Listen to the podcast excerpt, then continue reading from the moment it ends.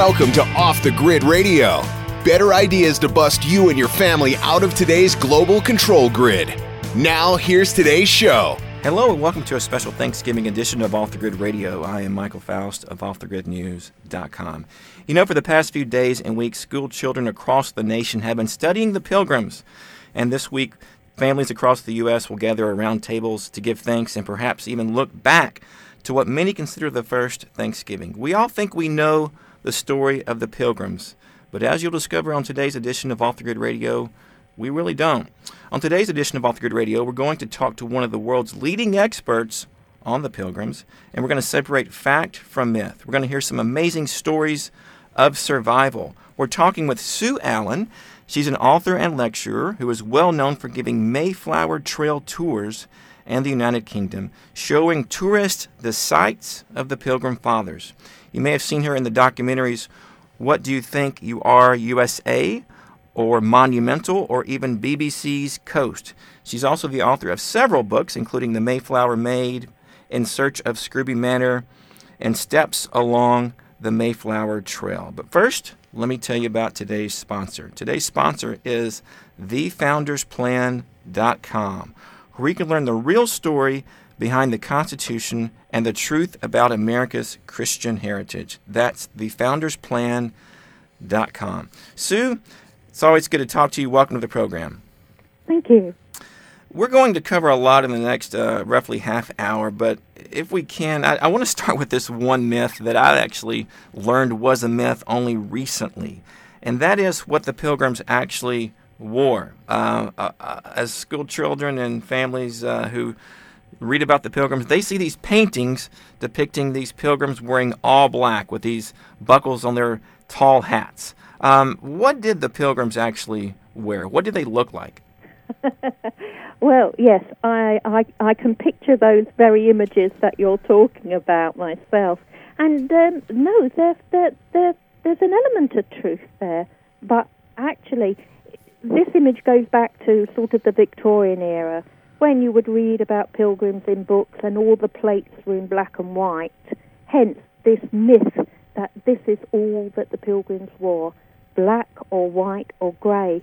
Well, in fact, if we go back 400 years, if you could afford a set of black clothes, and black was a very expensive dye, then of course you would wear these best black clothes for church. But not everyone could afford such an expensive item, and it wasn't um, stipulated this is what our pilgrims wore. In fact, we know for a fact that they wore many colours. Uh, if you look upon the manifest of the Mayflower, there's evidence there of some of the coloured dresses that are actually on board the ship. So to see a pilgrim wearing red, blue, even saffron yellow would not have been unusual. Okay, well, I'm glad we get out of that out of the way. Uh, let, us actually go back to the beginning. Let's go. Let's go back to actually why the Pilgrims actually left um, England. Because if you look in the secular textbooks in the U.S. and especially children's textbooks uh, and children's books, I know this because I have three small children, and I'm always mm-hmm. looking for books, you know, about the Pilgrims that tell this, the, the true story. Oftentimes, these books uh, they kind of uh, put the Christian part of the, the story in the background or even erase it altogether. Sue, if you will, answer two questions for me. Why did they want to leave England? And two, what types of persecution would they have faced if they had not left? Well, if you take the Christian part of the story out altogether, there is no reason to leave England.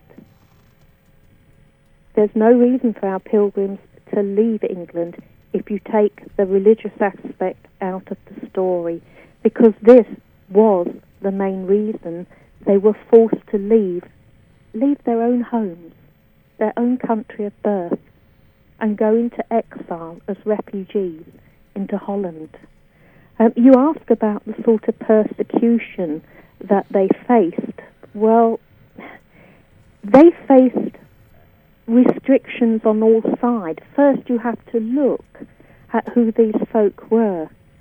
They were Protestants in a Protestant England, but they were faced with a church which had come about under the Elizabeth settlement that they could not feel they could have any part of.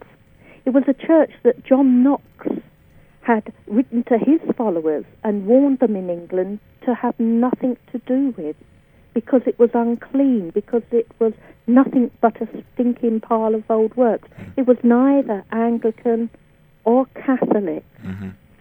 And our folk, these were Bible Christians. They read and studied the Bible for themselves. And when you look in the Bible, the church that Christ had founded and the church that they were meant to attend, and it was compulsory attendance in England, it, they were not the same. They were so far removed. Our folk wanted, if you like, to get back to those pure basics, to have a purified service.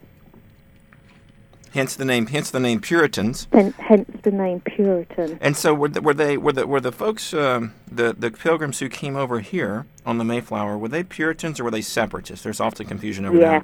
that. D- Let's look at that Puritan and separatist.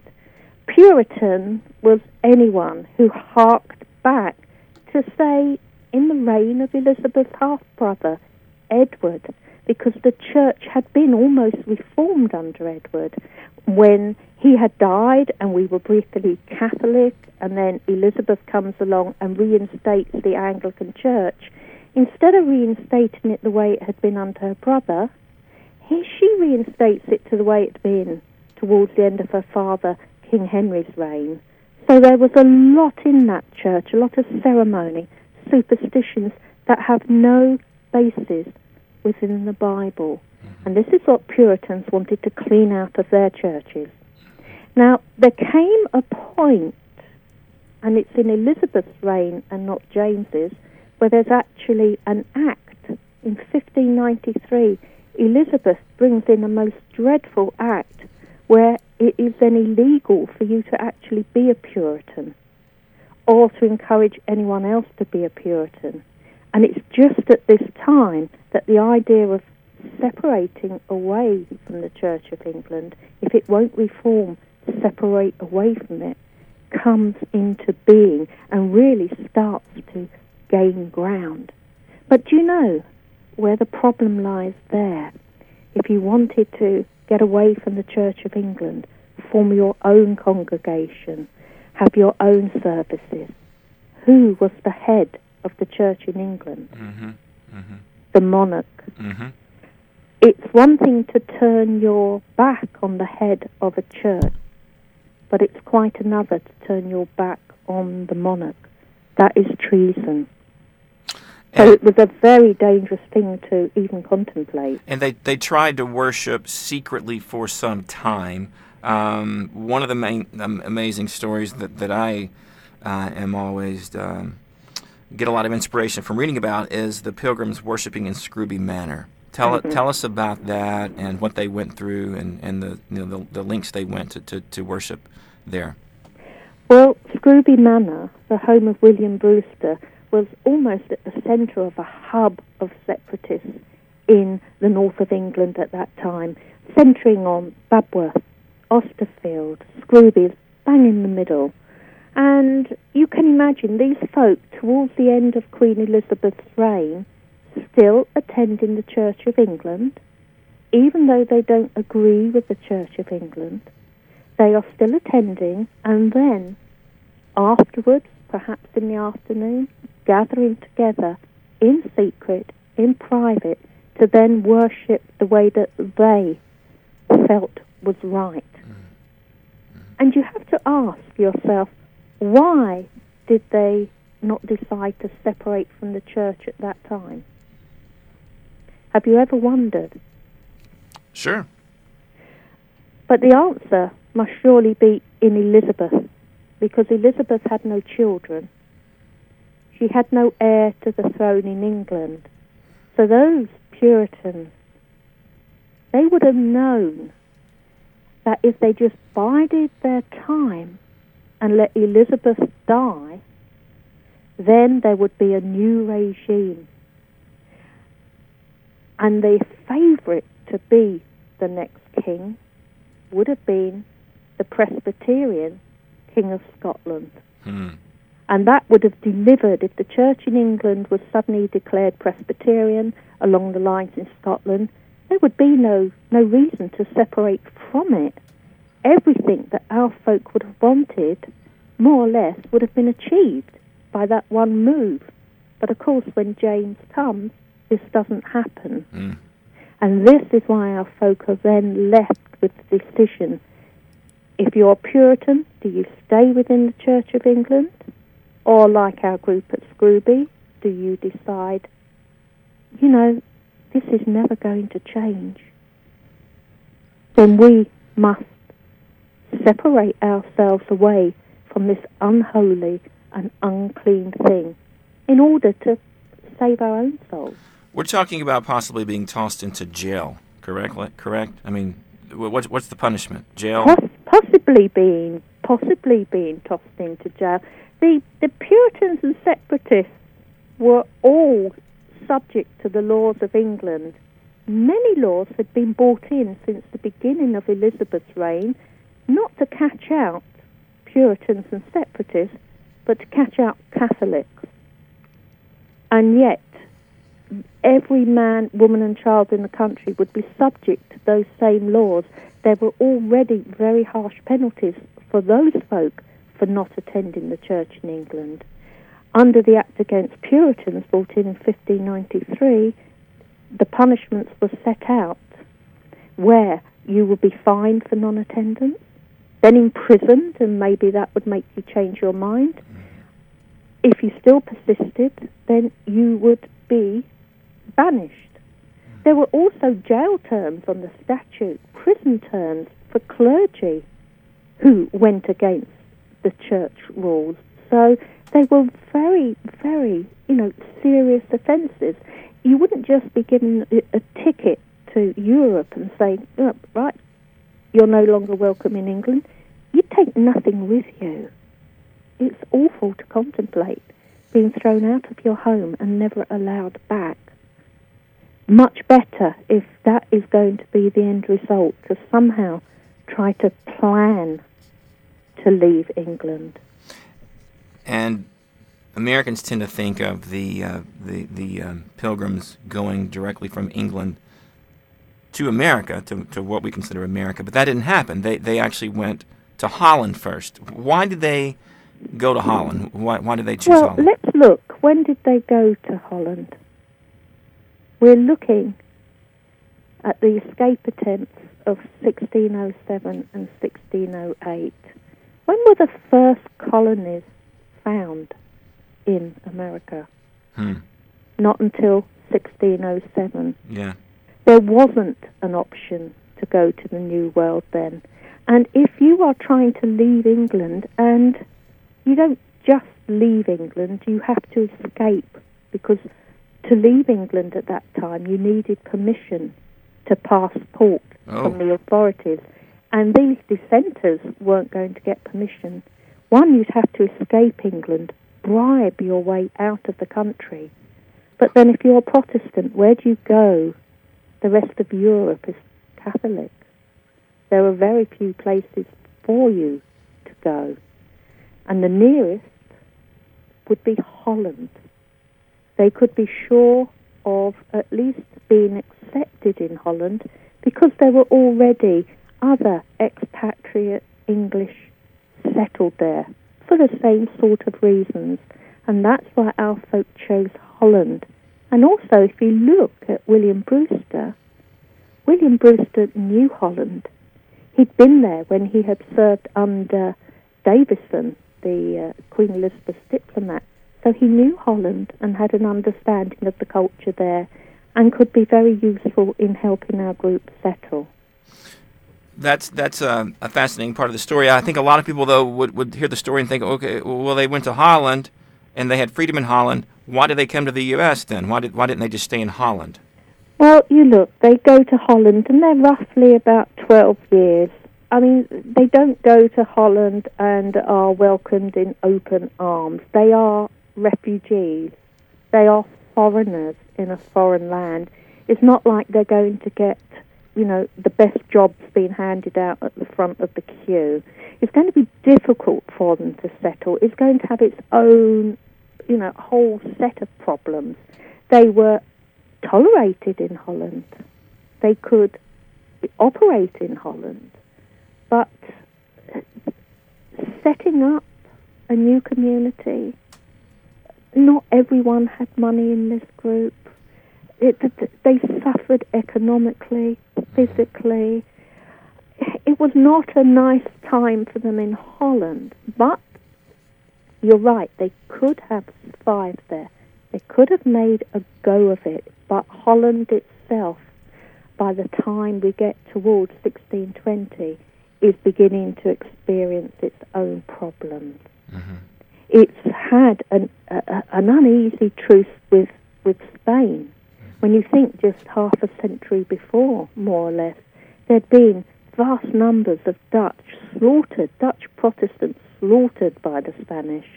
Um, the thought of war perhaps looming, you know, was quite a frightening thing. Also, the Dutch church itself wanted to reform and to encompass all the other churches into one state religion. That would have gone against our folks' ideals. So they would have been challenged in that direction as well. Also, there were their children.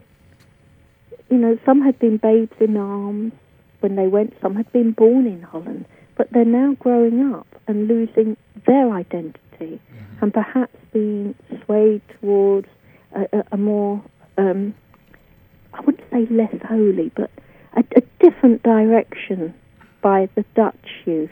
So, what do you do in that situation? Do you stay in this place which, yes, has given you refuge, but may soon come to war? Do you lose the fight that you have fought by default because your children are going to turn away or be led away from your ideals as as, as they grow older and, and perhaps you pass on? Or do you try to make a start anew? Mm-hmm. You can't return to England. Although you want to be English, you want to keep your identity, yet you can still keep that identity by going to one other place, and that was the colonies. That was the New World. But even that was not an easy choice. Look at Jamestown. You know, by 1620, what's Jamestown like? Um, they can't keep the colony much above a thousand people at a time. They have pumped in thousands upon thousands of colonists who had died. Many haven't lived very long at all. It's not like you're going to um, a bed of roses. It's going to be hard, whichever choice you make, it's going to be hard. But this is where our folk eventually end up. They end up gaining a patent, a permission to go and settle in Virginia. Sue, we need to take a quick break. Uh, but when we come back, let's look at the trials they faced in crossing the Atlantic and the trials they faced in now modern day Massachusetts. We'll be right back. Do you know someone who's a Constitution basher? Then here's the ammo you need to silence them once and for all. Introducing the crash course on the U.S. Constitution How to Argue with a Liberal about Constitutional Issues and Win Every Time. If you believe it's time we stop disgusting left wing lies and start telling the truth about America's Christian heritage, this crash course for patriots is for you. Start neutralizing the liberal propaganda being force fed in our schools, the workplace, and the media. The crash course on the U.S. Constitution is an audio Power program that includes six CDs jam packed with amazing information, insights, and truth that will shut the mouth of any lie loving liberal. Order your crash course on the U.S. Constitution online at thefoundersplan.com and look for the free bonus kit. Call today 1 877 327 0365. That's 877 327 0365 or go to thefoundersplan.com. For God's honest truth, go to thefoundersplan.com today. Welcome back to Off the Grid Radio, getting you ready to prepare for the worst. Uh, Sue, before the break, we were talking about the pilgrims uh, coming to the New World. Um, one thing I had to ask you is um, did everybody leave Holland or did only some of them leave Holland? That's a very good question. No, not everyone left Holland. Would you put all your eggs in one basket? True. The, the, the trip alone across to the New World would have been fraught with danger. And besides, not everyone would have been fit to make that first trip. Better to send your strongest first to establish your settlement and then send for the weaker to come after because not everyone has the same ability to you know to survive Sure. and if you look at folk who were in their 40s maybe when they made the escape attempt.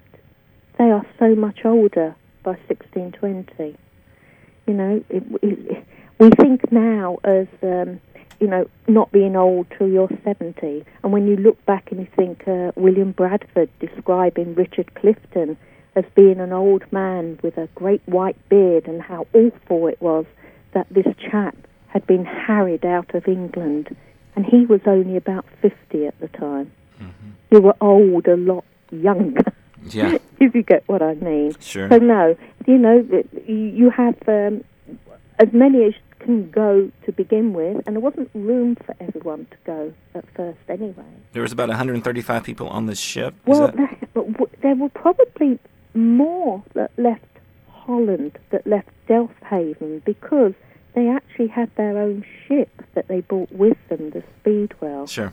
And that ship had to be left behind in England when it started to leak. And so the ship hired to accompany it, to accompany it, the Mayflower, was the only vessel to then make that crossing. And there wouldn't have been room for everybody anyway upon that ship.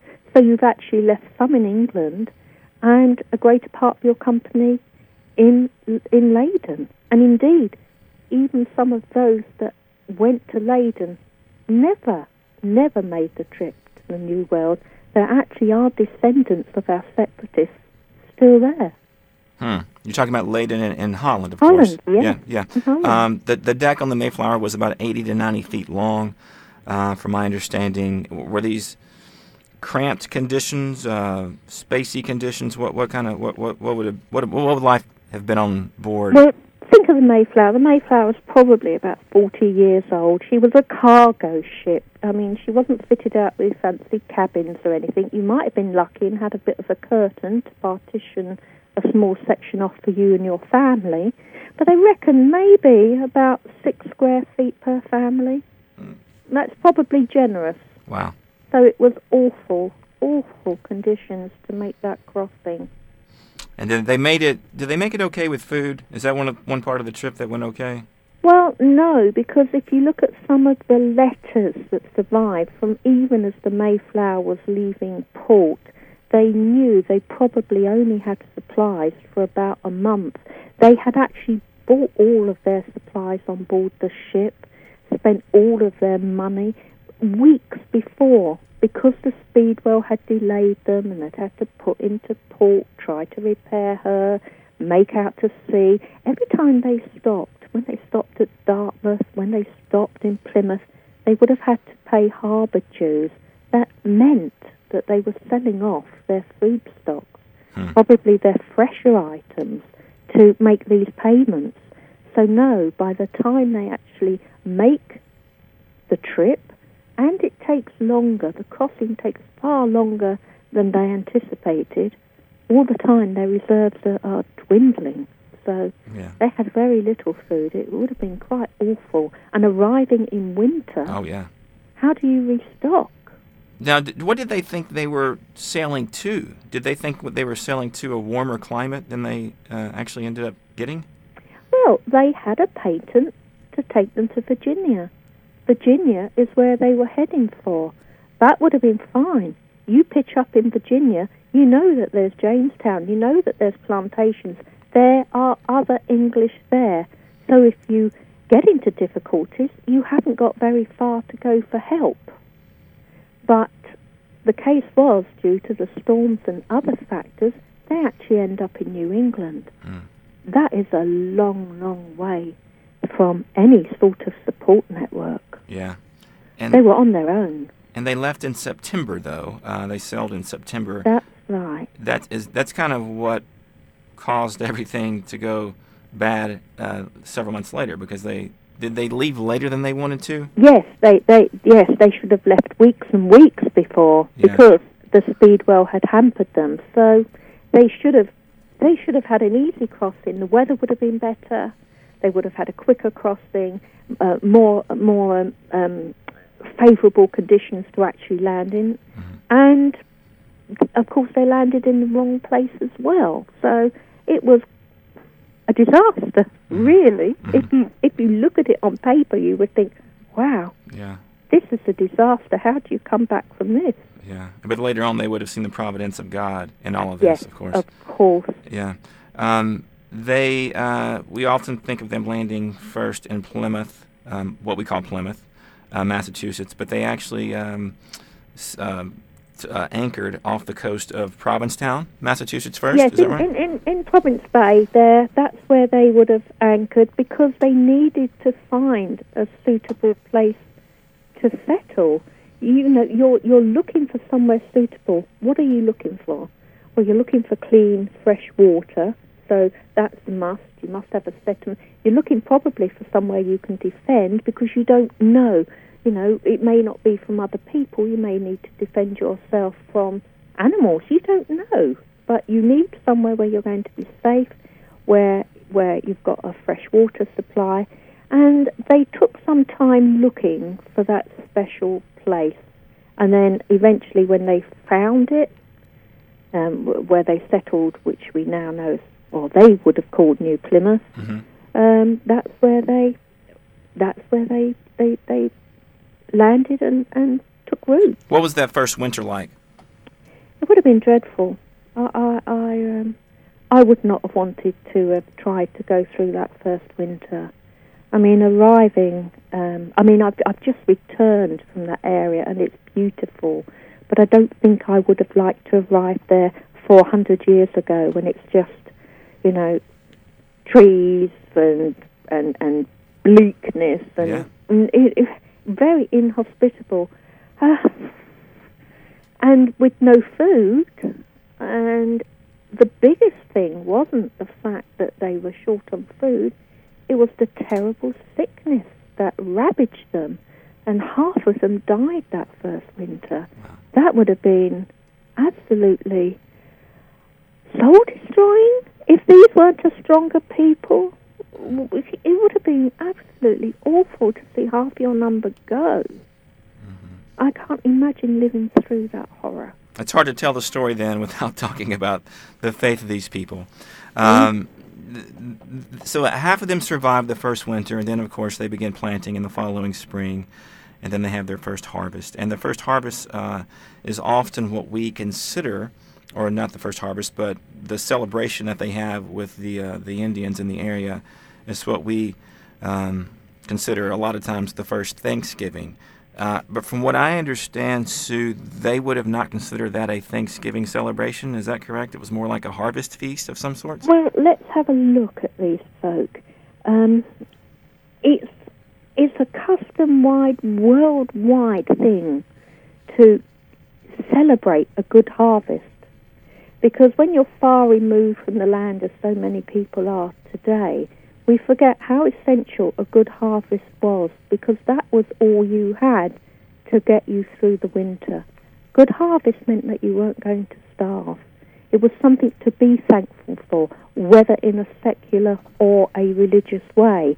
But our separatists would have been well used to um, the idea of a Thanksgiving. You only have to look at John Robinson's writings. We know that our pilgrims attempted, you know, to live a, their pattern of religious activities according to Bible precedent. And there is a precedent in the Bible for a harvest festival, and it's the Old Testament Feast of Tabernacles. And that harvest festival is described in the 1560 Geneva Bible. So this would have been in our folks' mind. Also in Holland, they would have had the idea of days of Thanksgiving, mm-hmm. religious days of Thanksgiving. The problem with calling what happened after the harvest in 1621, the first Thanksgiving, is it's not actually called that by the account we have written at the time by Edward Winslow. Mm-hmm. All it describes is the harvest being gotten in and the governor sending men out fowling so they might, and Winslow says, after a special manner, rejoice together after we had gathered the fruits of our labours.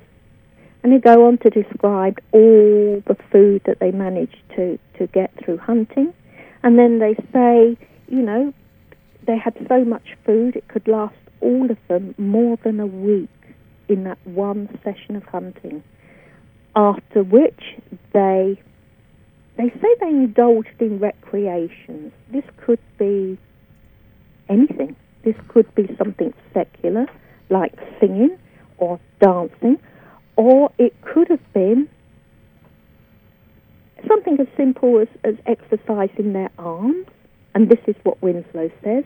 And he says that many of the Indians coming amongst us, and among the rest of their greatest king, Massasoit, with some 90 men, for whom three days we entertained. So they entertained with their Native American neighbors mm-hmm. together, but it doesn't say that this was a Thanksgiving. Even even though it may not have been an official Thanksgiving, the Pilgrims themselves were people who did not separate um, their lives from their faith. This would have been an occasion, nevertheless, for them to give thanks for the harvest.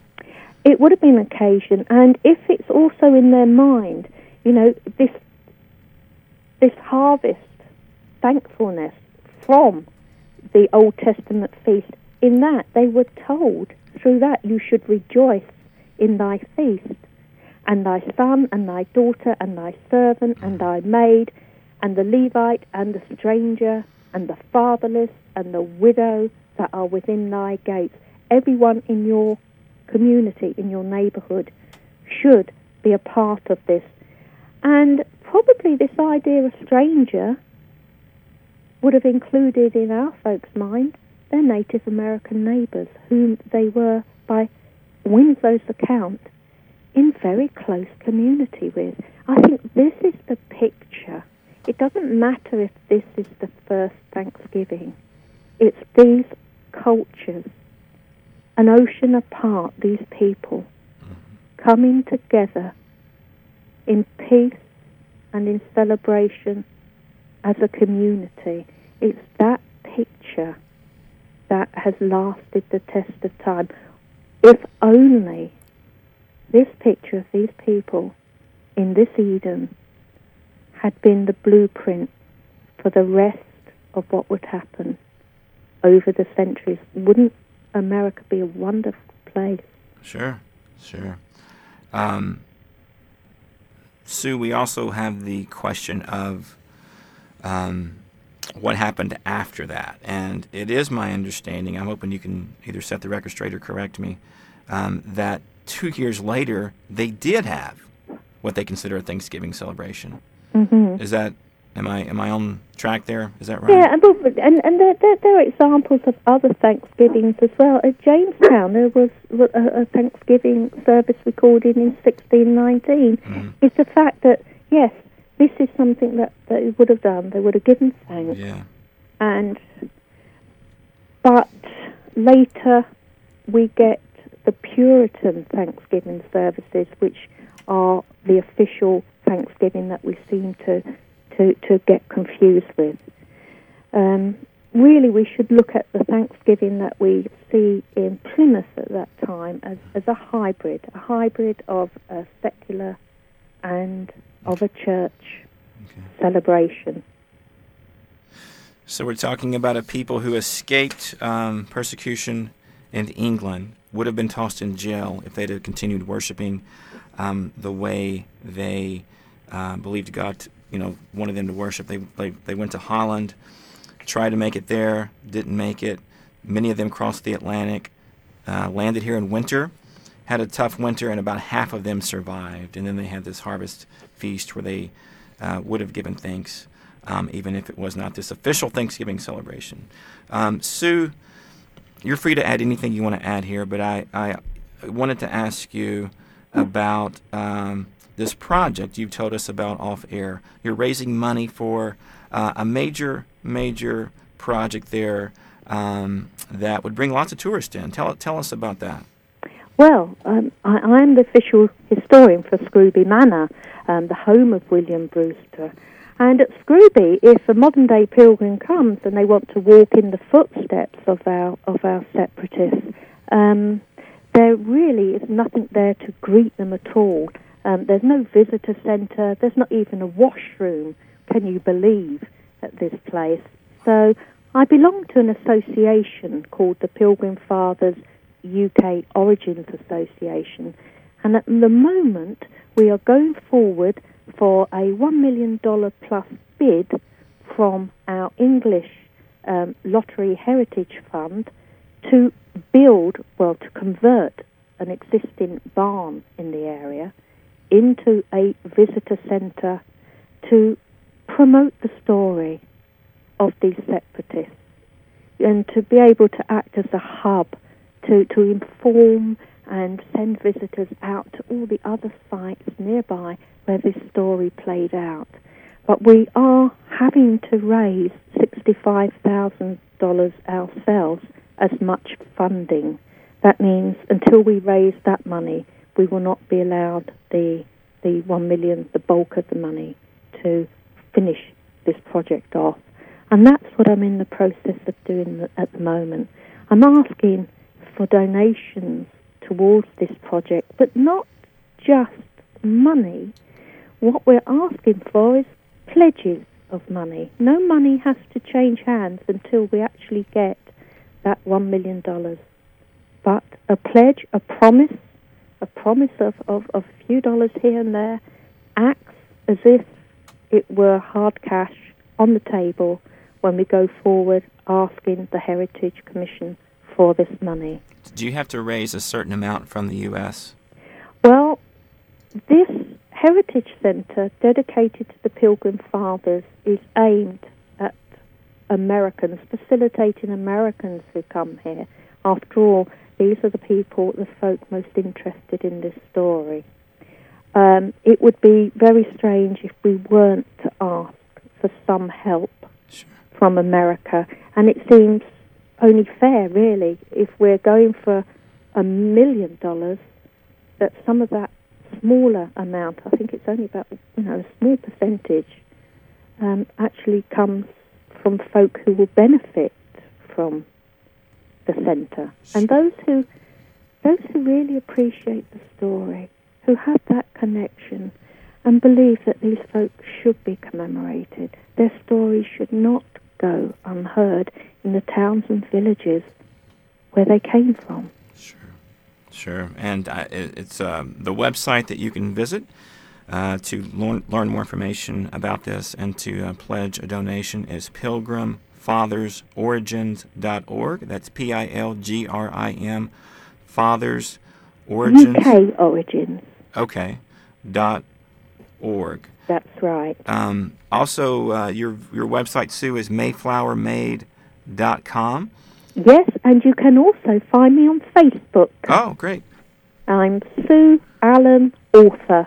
It's a public Facebook page, so do come and find me, and I can keep everyone up with uh, the events and news, and as well as other interesting articles and research on the pilgrims that I'm taking part in at the moment. And Sue's last name is A L L A N. And once That's again, right. and once again, MayflowerMaid.com is where you can get information about her books. That's right. And her tours.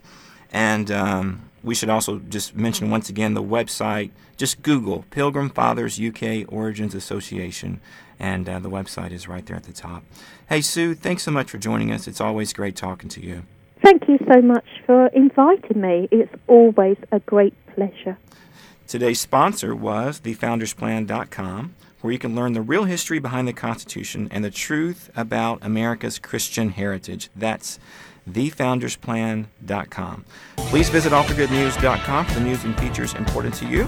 We're also on Facebook, Twitter, and Pinterest. Keywords Off the Grid News. Please join us again next week for another edition of Off the Grid Radio.